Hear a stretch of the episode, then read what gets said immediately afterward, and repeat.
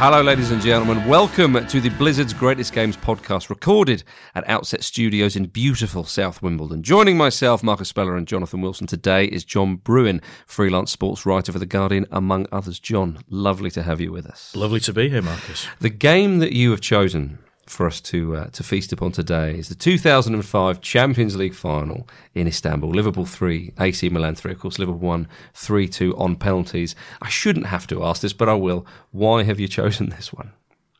Simple answer, really. Is it because you're a massive Liverpool fan? well, despite not being a massive Liverpool fan, it's Yeah. the best game I've ever been to. I've ever seen the greatest spectacle, um, and just one of those ridiculous nights where a game gets carried away with itself to the point where you just can't believe what you're seeing, even though. As I'm sure we'll get onto, there was a certain inevitability after a certain point about what was going to go on. Um, just I mean, uh, people talk a lot about emotion in football, but this was definitely one of those games which a, a night was carried by uh, emotion, tension, and I wouldn't say a sense of destiny, but uh, in one sense, disbelief about what was going on. Actually, from both teams, I would say.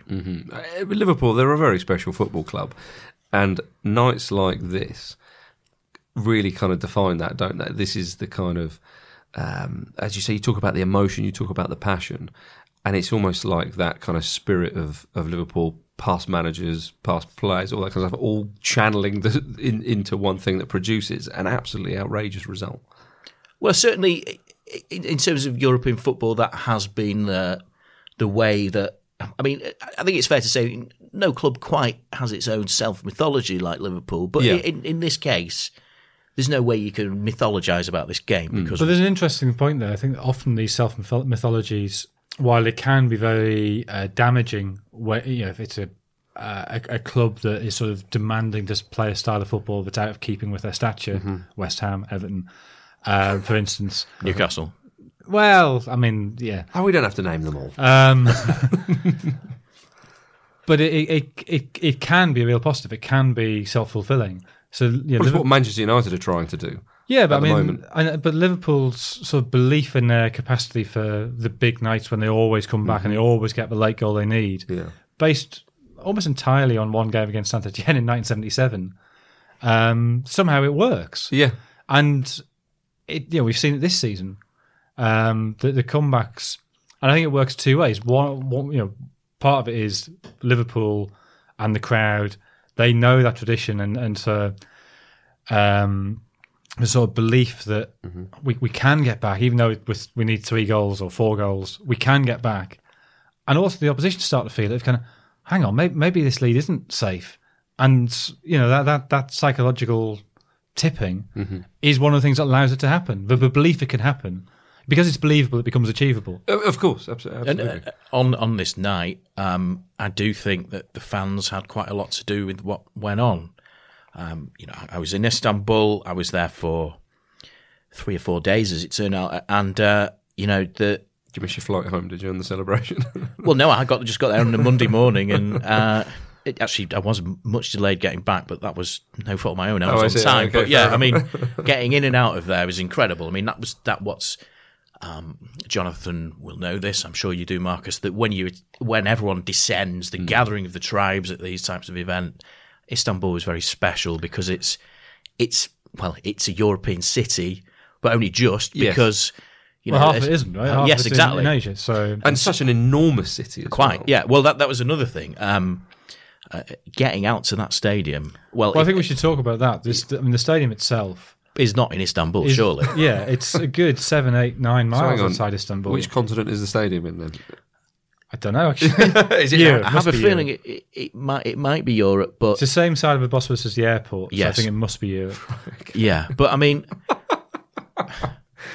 I, I would describe it um, with no disrespect to the uh, en- environs of uh, of Istanbul, but uh, the scene when people when okay, what happened was in the in the I suppose the battle bus I travelled up there with. Um, when everyone realised that they weren't going to get near to the stadium, everyone peeled out of these buses and taxis and whatever else and walked down to a stadium in which the lights were blaring out. Now, Close Encounters of the Third Kind is that famous scene. It was just incredible. Yeah, I mean, through my- wasteland and mm. I, I arrived on the day of the game, starting naively, and I landed, and I kind of thought, oh, maybe I should go to my hotel and check in. And then, yeah, I'd heard a few whispers of kind of it's not that easy to get there, and I still had seven hours for kickoff. I thought, oh, I'll go straight to the stadium, just be on the safe side. Rang the hotel, so don't worry, I'll be, I will be there. And I was in the queue for taxis, quite a long queue. And there's these two Aussie Liverpool fans were in front of me, and we said, we, oh, we'll go into the stadium, we'll, we'll share a cab. And it, within about an hour and a half, we got to, you could see the stadium. It was uh-huh. just over these sort of, but it looked like allotments or something, over these sort of fields with kind of some mm-hmm. produce growing there. And um, there was a policeman at the, uh, yeah, the bottom of the road, and he was saying, you know, asking Liverpool or Milan. And yeah, if you said Liverpool, he pointed to his left. And so we set off. Bridal and I'm assuming like we're 20, 30 minutes away because I can see the thing. Yeah. But we got this massive loop into the mountains. and when we turn the corner in this taxi, we join a queue, and the queue's not moving. and in this sort of moonscape, it's just this Yeah, dry, and- and- dusty. yeah. And we crawl down this road. And there's these buses, and there's people obviously been drinking all day on these buses, getting off and urinating by the side of the road. It's like oh, this sort of refugee train or something. And then, ev- ev- you know, I sit in this queue for like five hours. And eventually it gets to half an hour before kickoff, and I can see the stadium, and I think it's a couple of miles away. But I haven't got my accreditation or anything. So I just got out of the taxi and I paid him, obviously, and then I ran. so I get the accreditation centre, and thankfully I was late enough, there was no queues. Got my accreditation sorted, went straight into the ground, but I was dripping with sweat because it was a hot night, a Yeah, humid yeah. night. And I'd, I'd literally run two miles with my bag. And um, sit down next to uh, Paddy Barclay, the you know uh, very well known, um, much respected football journalist, and I'm soaking, and I get my laptop out, massive adrenaline rush, and the first thing I see is Paolo Maldini putting Milan ahead Volleying after one. 50, 53 seconds or something. A rare volley from A uh, rare volley. yeah. And so, because I had this, this sort of hyper kind of uh, sort of relief of being there, I sort of started typing. And so I think this is perfect. Yeah, Maldini was 36 and he turned 37 the following month. So, you know, Maldini capping this great career with his, yeah. with his yeah, really good finish from an awkwardly bouncing free kick. And, you know, I- I've sort of written 500 words with- within 10 minutes. Uh, but yeah, it's, it's I, I can't think of a harder ground to get But the whole thing, and, that, and it, that that only adds to it for me. The whole thing about being in Istanbul, we've talked a tiny bit about the Yes. city more. The whole final, the white it plays, is m- mythical almost. Yeah, I mean, it, I mean, you know, the uh, as, as we're finding out this season, you know, the the European events are going to wider places. Yes. Baku could be of, a- of, of a similar legend, but you, um, it, I- often think about that final. Um, uh, that if Liverpool had not won it, I think we'd have heard a lot more about how the logistics of getting there and getting back. I remember travelling back from that game. You know, everybody absolutely euphoric after what happened, but you see Liverpool fans stood up on a bus, and they'd been on a bus, be, be on a bus going back into Istanbul for four or five hours. We didn't get back into central Istanbul till four in, in the morning or something like that. It was I think it was absolutely well after that. Because don't, don't forget that like, the game would have been kicking off at ten forty five. Yeah, Well, and, yeah. and and to contrast that, if I may, we, you know, I went to the final in Rome in uh, 2009, Manchester 2009, United, yeah. Barcelona. You know, our flight was only a few hours after the game, so we managed to leave the stadium, get back to where the buses were parked, which were a little bit further away from the stadium, get to the airport. You know, we probably touched down at about four or five in the morning, whereas you've just got back to the city centre. Yeah, well, I compared, to, and I mean, Rome isn't the most organised of places at the best of um, times, but It was compared to that, definitely definitely light by the time I got back to the hotel. yeah, I I mean, mean, that's remarkable. I mean, you speak to Liverpool fans, there'll be several stories about how they went straight to the airport and no, a lot of people would have missed their flight bet, because of yeah. the, the logistics of getting out there, where it almost got to the point, I'm told, where people just, if you're on a flight back to England, just get on this one. Hmm. Almost like a standing room only on flights back. It, absolutely chaotic. Like London, But you're right. buses That or is something. part of the legend. The people who who you know travelled by land and got you know, trains, and obviously it was all the issue in, in Bulgaria. Uh-huh. Um, but you know this this huge. When you win, that's great. This huge cavalcade Yeah, across Europe, yeah. and the hard, you know, the difficulty getting there adds to it. But that was not a Yeah, the feeling at half time would have been probably a bit different. You know? Well, at, at half time, um, I mean, that's one of my overriding memories of the night is, you know, they're 3 0 down. Well, should, I mean, should we talk about we the first we half? should, yeah, yeah. yes. So Maldini scores. They're, they're one 0 up, and Milan just look as they were a much much better side. Utterly Yes. dominant. I mean, when you Uh, said about Shevchenko had a goal He ruled well, out for very very tight offside. Offside, which would have made it 2 0. Yes. Yeah, and then Shevchenko lays on the second for Crespo. And, Yeah. yeah, nice move, low cross. Crespo comes into the back post, taps it in. Liverpool's defence absolutely all over the place. Djimi Traore not having his best night. no, And then the third goal, right on the stroke of half time, uh, absolutely, Absolutely beautiful goal. Like Kaká, who's probably the best player on the pitch, certainly in the first half. This fantastic Yeah. arced pass. Jamie Carragher desperately stretching, trying to get there, can't get there. Crespo runs on, first touch, little dink over Dudek, 3 0.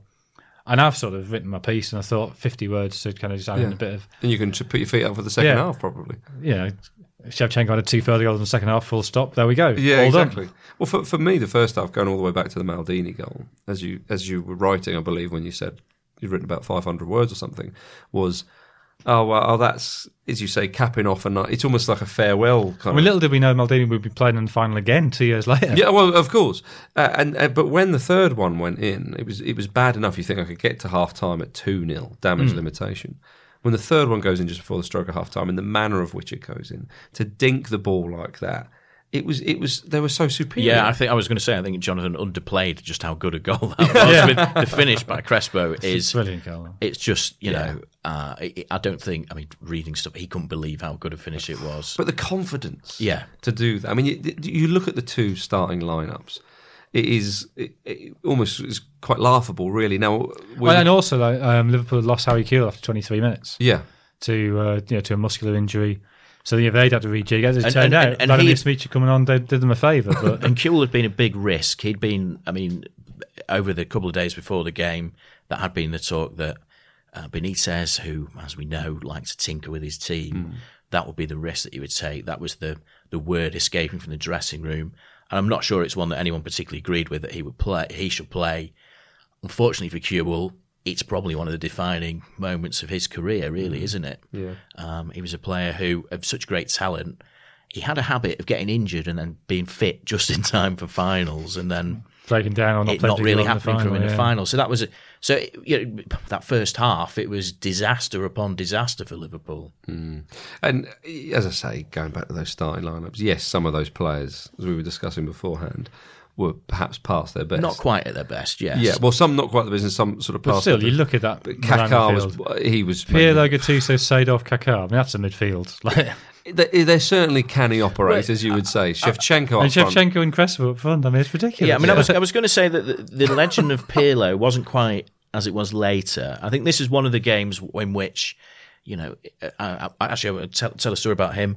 Uh, I ended up uh, sat with some execs from the company I used to work for, ESPN, and one of them's father was there.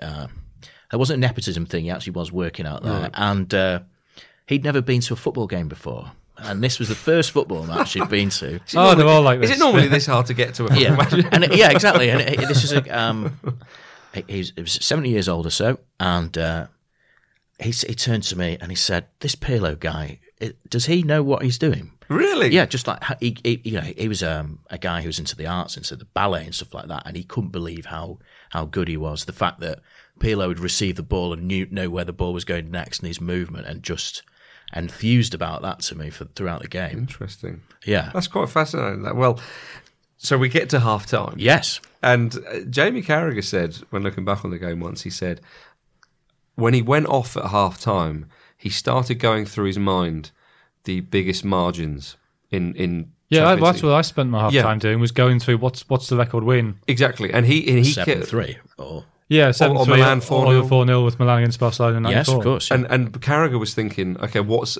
I don't want to be the worst. Yeah, essentially. Can we? How, how do we keep this damage limitation? Hmm. And, and he said, if you'd have offered us, literally as they're walking off the pitch, if you'd have offered them the three 0 loss there and it nil nil in the second half, he said, we'd have bitten your hand off. yeah. And yet the flip side of that, the Nobi had come from 2 0 down Yeah, to, to win a European Cup final since Benfica in 62. absolutely. You know, and who would have thought that um, bringing on Didi Hamann would have had such an effect? Well, that half time is legend, yeah, legendary for its chaos. Well, I, I was I was just going to say my, my personal experience is you know heading to the uh, to use the uh, facilities, the facilities which were not too wonderful, it has to be said, and the um, well, how shall I put this? The conspiracy theories that were flying around inside among the Liverpool fans, how UEFA have done us again, and this, you know, this place, this is a disgrace, and all this type of thing, and just like th- this was it. And I also received a text message from a from a friend uh, in Manchester who's just saying they've humiliated themselves. This is brilliant, and you know, and you know, funny enough, I didn't receive the text message till after the game, I'm but sure. Uh, but it was yeah, but because again, Makes it even mobile signals and Yeah, the, yeah, all the rest of it weren't particularly working that night. But yeah, just The twinkle in your eye, John, suggests that you, you enjoy reminding yourself about that text message. well, I just think it's it's just one of those hostage to fortune things, and just hilarious and.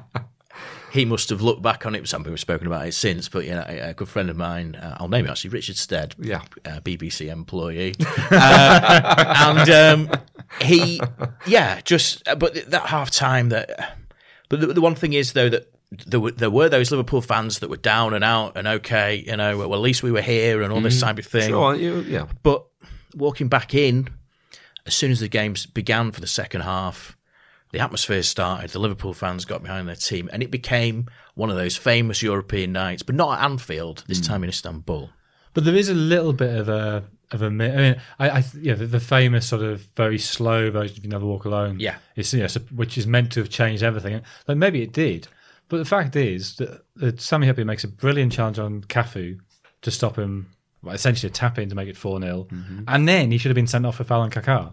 A really obvious professional foul. Yes, and but he gets away with probably because the ref's thinking it's three 0 already. You know, it's not going to matter. Why? Why? Would I, I don't need to send him off. And the other thing is that the Milan players didn't push for it in a way that you might expect. Um, certainly, you, you know, they they would push for him to get sent off to get to see. It's one of those things where we, these days a three 0 comeback is actually, you know, it's not that unrealistic. We've seen so many of them, but in those days you probably thought, "Yeah, we've done this." But do you think this and also match- there's that code in, in Italian football that you don't humiliate the opposition. You might Yes. want to favour them later, so we'll hold it at 3 0. And the assumption is they know that they've beaten 3 0 and you both hold back. We should talk about half time then, about Yeah. tactical change. Yeah. So Steve Finnan um, is injured and he's not injured and he's injured again. And eventually the Liverpool and physio re- does not want to go off. doesn't want to go off. And he's gone into the showers and he's come back. And eventually Dave Galley, the Liverpool physio, says no, he, he can't last another 45. Off he goes. So they decide to change to a back three. Um, Didi Hamann comes on. Uh, and at very, at, you know, amid this chaos, Rafa on his whiteboard at some points has 10 players on the pitch, at some points he has 12. It's complete chaos. But he eventually gets it yeah, comes up with a system to, to, to, to stop the Milan surge with a man playing in front of the back three.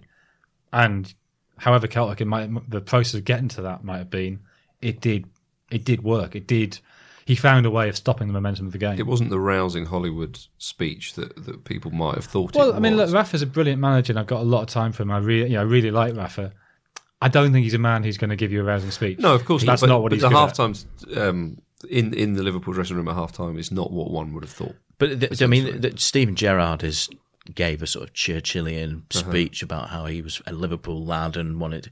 You know, I, I don't think that Benitez is a, an Alex No. Ferguson that could conjure Yeah. that, that type of mom- moment, but he found his way. They rode their luck a, Mm-hmm. a little bit, as uh, as Jonathan said. Uh, but it, you know, you do have to wonder what was going on at half time in the other dressing room, Yeah. and that's always been one of the, the Well, the story is that you could hear them celebrating and, and kind of that sort of. I mean, it's an easy thing for people to say afterwards. Yeah. That, oh, you know, yeah, we heard them celebrating. We thought, all right, we've got to show them. I mean, you're 3 0 up and you absolutely hammered them. Why wouldn't you be pretty happy about it? I mean, I pulled a quote actually from uh, Pirlo's book.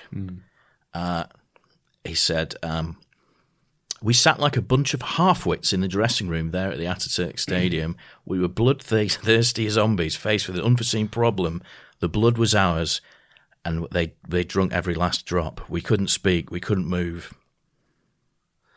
I mean, amazing, really, isn't it? I, I and Pirlo, I, having having read his book, I remember some of the quotes saying that he almost thought about quitting football after. He said that Yeah. sort of five or six minutes. He said it just doesn't make any sense. It did, didn't make any sense. So I, I, I suppose we should start with that Steven Gerrard goal after what was it, fifty four Well, minutes? I was going to say, Marcus, we haven't even mentioned Steven Gerrard yet. I mean, because We had a decent second half, didn't we? Yeah. well, the, but the, you're right. It- he was the man of the match in the end. But yet, has a man of the match ever had such a first half like that? Not just him. but was, the whole- I mean, it, it might be said of Stephen Gerrard that there were games when this happened, hmm. Uh, but he always possessed the fortitude to to pull himself into games. Sometimes it didn't go quite so well. Uh, you know, it, that's one of the sad facts about Gerrard, Actually, is that this game, particularly that the second half that Jonathan speaks of, and throughout the extra time, is one of the great performances. Um, and it should define his career. Yet it didn't end up doing so, really, in a Yeah, strange well, way. uh, there's a you know Scott Murray, uh, who writes for the Guardian, has you know, written well co co-wrote a book with me on on, on Liverpool, uh, but he's got this theory about Gerrard that he's sort of like the modern embodiment of Roy the Rovers, yeah. and this idea of as a player who has this capacity to do brilliant things at almost any moment, and then what happens is your team, whether it's England, whether it's Liverpool, come to align on doing that, and it doesn't matter how badly things are going. Steve will whack one in from thirty yards, as he you know as he'd scored against Olympiacos to, uh, to make it two one in the group stage when they needed to win by two, and then uh, Mellor gets the. Or did Mellor get the second? Yeah, goal? Gerrard Gerrard got, got the, the- second, the- and Gerrard scored the He's got the third. your beauty. But there was this sort of, you know, this belief that that you know Gerrard could just pull it out of the fire when you needed it. and, And, in once that- you come to a line and player doing that, you sort of forget all the planning and all the um, organisation that actually goes into top level football. in, in the Champions League in particular, Gerrard was. You, you would see him and realise just what a good player he was at that level in, in, in Champions League games against teams that probably weren't so used to playing against, used to playing against a player like him. He would turn up with those great moments and drive his team on. well, that's an interesting point I think he's a very English type player. I think he Yes. is that, that Roy the Rovers model. But yeah, that idea of Quite unpredictable. Well, the sort of you know, who's he like? He's I guess Pogba now is a little bit like him. Uh, maybe a little less uh, committed to one team. may, maybe a little less good. Uh, Brian Robson obviously would have been. Roy Keane, of course. Roy. Keane, yeah. uh, You know, and Patrick Vieira, obviously, of the of the the foreign players. With the early Patrick Vieira when he scored Yes. goals, yeah, yeah. yeah. But Gerrard just had that that that that uh, drive, that zip. Yeah, two eh, maybe. Yeah, yeah, absolutely.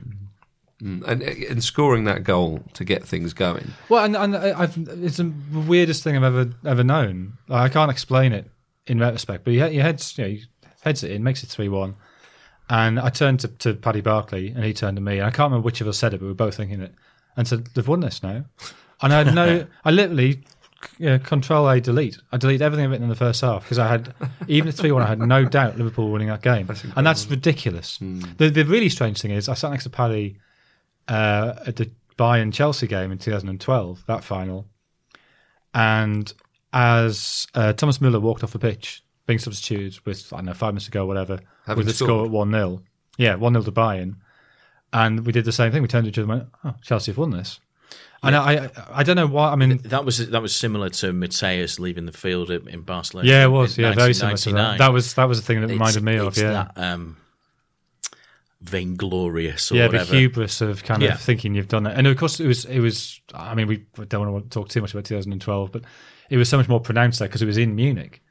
But Yeah. it, it, is, it is just sort of you know suddenly in a stadium. It's like the whole stadium sensed it. The whole stadium knew that something really fundamental has shifted in the momentum of this game. I know maybe it's confirmation bias. Maybe I've had similar feelings in games when it hasn't happened, but you know that Gerrard goal changed everything. Uh, Just talking about that goal, uh, a beautiful header by Gerrard, directed it in completely. But Dida's contribution to that. I, I'm glad you mentioned that because I, I've I have watched that goal before and I thought, is is the keeper is he a little bit switched off there? I mean, so you I think certainly- Dida was switched off for quite a lot of that game. Well, Well, he Smith's certainly goal. switched off for six key minutes in the second half well, to be fair, he did save the penalty. and pushed it straight back to him. But yeah. well, well, okay. Um, but the second goal, the goalkeeper, Um, yeah, I mean, look, it's a not a howler, but he would have been disappointed. It's a lovely strike from Absolutely. Smicer. He was only on the pitch because Kewell wasn't hmm. wasn't there. Yeah, he hits it really well. It's it's one of those that's slightly difficult for the keeper because it is just bouncing just in front of him. And it is it has got that little bit of swerve on it. Keeper's disappointed with himself. Yeah. But the keeper's a little bit slow to move across, and it goes over And- his and- arm as a result. That stadium again, that pitch was not the best either. No. It, Yeah. it seems to sort of catch a little edge off the pitch. Yeah, uh, yeah. I mean, it, ball probably had some topspin on it anyway. But yes, Yeah, But to but to score two minutes after yeah, with a goal like that, as you say, it, it had maybe uh, uh, maybe not everyone had had the same conversation you'd had with Paddy Barclay, but when that second goal goes in, suddenly it's kind of like, whoa, hang on, Well, I certainly, where's this come from? I certainly felt it after the first one. Suddenly thought, hang on a minute here, you know, because Liverpool. Had, I'll be had- honest, it took the, to the second one for me. Okay, I think I'll be forgiven for that. but you weren't in the stadium. I wasn't Yeah. in the stadium. And I, I, I, I, I mean, I've a lot of people I've spoken to since had the same thought of, oh, hang on, this is yeah, yeah, yeah. It, it, it, it, it got so much had gone against Liverpool, and to still have that chance, you thought they they would have to grasp it. And, obviously, And also, were you at the Olympi- uh, at the Olympiacos game as well? Or? I was not. No, Right, because I mean, I, I, that was the thing. You know, I sort of thought it's Olympiacos all over again. It's you know, it, it kind of. I had the same feeling in that game when it went to two one that they are going to get the, the goal, yeah, and it's so you know, there's something this team this season. There, there's there's something about them as a. I mean, destiny's a ridiculous word to use, uh, and but it feels like it though. Well, yeah, I I think that's the point that a player may not. If you said to a player, "Do you believe in destiny? Do you believe that your life is mapped out?" Right? Some may say yes, some, but even those who say no, absolutely not. When they're actually play in the game, and they get that sniff of this is this is a bit weird, something odd's happening here, mm. then they start to believe in it, and then it's that, that as we were saying about the comebacks. What you know, once it becomes believable, it is it is achievable. yeah. And, and as as we said, it was less believable then, but I think these days the comeback is more believable. And maybe that's to do with the change in defending and so on. But Yeah, and, and I think just it's there's a cumulative effect. Once they start happening, people start to think they can happen. But I, I think also as well that again you go back to those starting lineups when we see Spurs peg back Ajax or Liverpool peg back Barcelona. You know, I don't think there's that much disparity between the sides. There's no Djimi Traore. In There's the no Djimi. Traore. We should make that absolutely clear. But I, I, I do think that, that that Liverpool players, you know, when you're lining up against those Milan players, now as we say, a few of them were maybe past their best. Well, that showed they'd been around for a few years. You're looking at Jaap Stam, even, you know, uh, Cafu. You can be a bit intimidated, and when they wipe the floor with you, you can think to yourself, "Oh, blimey, here we go." But when you get that goal, you think, "Hang on, they're beatable." It, it was an era in which, before that, Liverpool had bought a lot of players and had a huge turnover of players, and just had bought a lot of players, but not many good players. And I think that's one of the big differences with Liverpool now is that they buy good players at a considerable premium. And there was so many times that they would buy players like Djimi Traore, um, Igor Biscan, you know, gambles that you know, Even might have worked. who's like a tidy, neat player, but he's not that Well, level. He, he had been the best player for it was Lons they got him from. I think had been the best player in League on that season. So it was one of those where they, they took a gamble. They didn't keep him though, did they? Yeah, No. they, they they didn't rate him. That was his last game. Yeah, exactly. Um, but Liverpool at that point, it, it was. And one of the things is that that really wasn't Benitez's team. Now, one of the things we do know about Benitez is that he never likes his team and he always wants to change it. but um, that team he wasn't happy with. I mean, you know, every one of those players, if, if you spoke to them about with Benitez, would suggest that he wasn't happy with them. Even Gerrard and Carragher in later years have have said that. Um, Xabi some- Alonso, he wanted to replace with Gareth Barry. well, Gareth Barry was a very good Premier League player. Wasn't he, time. Xabi Alonso? He certainly wasn't. No, but um, there, there was just a certain alchemy about this team. Um, one of the players, Luis Garcia, Mm-hmm. you know, had a great season that season, particularly in Europe. Never really did much beyond that, did he? Yeah. And it's just that sort of talismanic Well, player. he, he popped up doing some punditry on a recent game, and it took me ages to work out who he was. well, quite, yeah. I'd just totally forgotten about him. And I, I think it's a slightly. I think it shows at this point. I mean, Serie A was a stronger league than the Premier League, and that's the big difference that we probably have now. When you look at those lineups, those lineups, the lineup that Liverpool had is the type that an English team would have, where you'd have a couple of stars, a couple of players making the name with that club, some who would be sold on, and then players to fill in positions and do a job for the manager. Mm. AC Milan looked like the type of all-star team we're used to watching in the Champions League these days, ahead of the time almost. Mm. Absolutely right. Um, and Xabi Alonso himself got the third goal. Yeah. in that amazing six-minute period, uh, Gerrard breaks through again, trying to grab the game by the scruff of the neck. Was fouled. It was I a think he foul. probably was It was a a foul. foul. Yeah, It's- okay. Yeah, very near the edge of the box, shall we say? Sure. So he goes down, um, and again, I go back to Jamie Carragher, who said sometimes in football it it just goes mad. Emotion takes over, and it's like you're in the park as a ten year old kid playing. And he said, if you look at when Gerrard goes in the box, he's Carragher said, I think I was nearly up there with him. You know, Carragher's Yeah, yeah. it's kind of like right, all hands to the pump, Yeah. And, and emotion takes over, and that's because that is when it's so hard to to find focus in in the storm. You know, those Milan players are just thinking, "Oh my goodness!" Yeah. And and and we we see it with teams when they go to Anfield. You know, again that kind of legend of of Liverpool, but not just Liverpool, other teams, but but it seems quite um, prominent with Liverpool in Europe. Uh, and and and in, and when a game suddenly shifts, you just it's that inevitable feeling. And, Yeah, and when Alonso missed the penalty for that moment, you thought, "Oh, ah, there you go." Yeah, exactly. Right, exactly. That was exactly the thought. And then you're looking around the press box as as it goes in. The only thing I can comp- that I've known similar to that subsequently Hmm. was in Horizonte in the semi final of the World Cup in, in 2014, when Germany seemed to be able to score like lit- it seemed Belo was every 30 seconds. They got what, five goals in 12 minutes or whatever it was, and people was looking around going, "What's going on? I've never seen this before." It's What- eerie almost. yeah, I mean, yeah, comebacks are more common now. They tend to take longer than six minutes. Yeah, well, that's true. I was going to say actually uh, that uh, an assist should be handed to Milan Baros for this, because if you look at the penalty that, uh, that Alonso takes, um, Baros sort of barges into Nesta. So Nesta is the guy running to get the rebound and doesn't get there because of Baros's. so in the VAR era, Well, absolutely. that may not have stood. Yeah. Well, thank goodness it wasn't there. Well, for Liverpool VAR, fans' here, it might have been 4 0 and uh, Liverpool down to Yeah, 10. yeah, so- quite, yeah, absolutely, yeah. absolutely, yeah. Um, so yeah, so it, and the interesting thing was, you still got half an hour to play. Well, and, and yeah, what's really interesting is that my suspicion is if Liverpool had kept going for it, I mean, yeah, that's one of the paradoxes of Benitez, Yeah. that in, in some ways his greatest achievements at Liverpool were when he took the handbrake off, but he was a manager who, who wanted to play with the handbrake I, on. I'm- uh, I always think with Rafa, like it's where the handbrake was removed from him. Well, and the yeah. team just went on. yeah. So you think of the the cup final against West Ham the following season, um, they needed to be behind and have to have Yeah. yeah. have to throw caution to the wind, but he put the handbrake straight back on, and you sort of think, could what what would have happened if But he do you think hadn't? that was wise? well, they won, so you, you Well, can't, you can't so, criticise it. Sure, but uh, I, I think I think yeah, my memory of the rest of the game is a sort of you know more of you know balletic Pirlo just making passes, you know Milan making angles to to attack with, and Liverpool's last ditch defending. When that brilliant, brilliant save Yeah. that um, Dudek Dudek. makes from Shevchenko. Yeah, which um, which looked like a reaction save, though. I- In fact, I was reading. Um, in fact, probably written by you, Jonathan. In fact, the, the the goalkeeping coach said it's a technically brilliant save, the, the one that he made, which is the one where you make a save and then you get up to make Yeah. the save straight. Again, you see goalkeepers practice that before every game that you go to.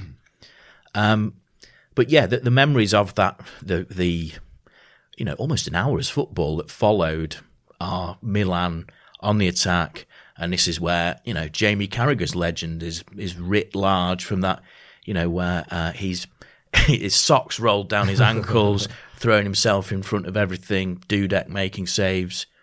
Um, Liverpool having very few chances, as I recall, Yeah, um, and it, it was but the game almost it, it readdressed itself. it, the yeah, it was became the game of the first half. but again, well, not quite. I mean, it was a game of the first half, but with Liverpool actually defending well. yes, exactly. Yeah. but yeah, but but again, with that inevitability of you thinking, "Li- Man yeah. I have to to say, I, I kind of What do you think they would? I I sort of began to think towards the end Liverpool have actually missed their chance here. What they should have done was finish it off. But you know, half. I think if it had been ten minutes to go and when it got back to three three, let the thing go because it's massive in your favour. Yeah.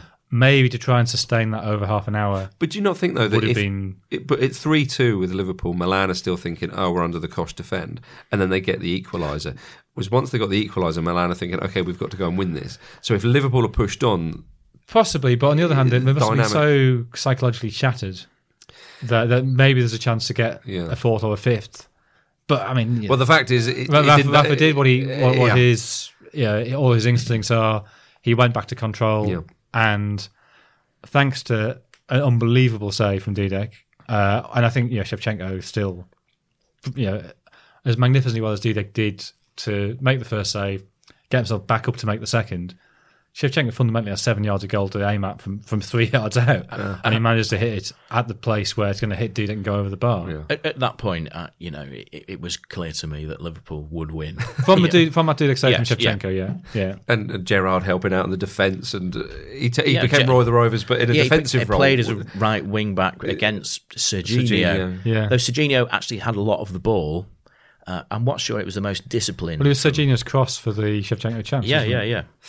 So we find ourselves at penalties, and really, it, the way the game went, you thought Liverpool are going to have to win this on penalties if they, if they are going to win the game.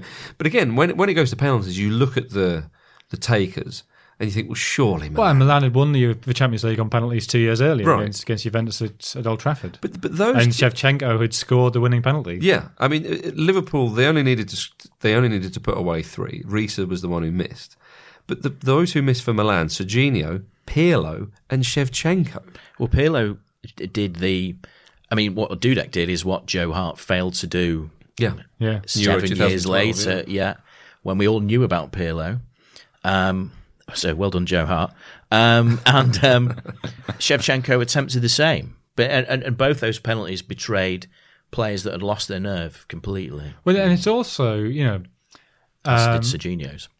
You you have um, you know whenever you get sort of you know a, a fixture comes up and you say something like you know um, Leicester haven't won at Goodison Park for 15 years or, or whatever, Mm-hmm. and you sort of think, well, it might it might matter they haven't won the last two years, but Yeah. realistically, none of these players know. There's Dudek acting out something that happened in 1984, like that legend of Liverpool. He's literally kind of he's taken a great moment of from 21 years previously and he's reenacted it and somehow it's had the same psychological impact on another Italian team.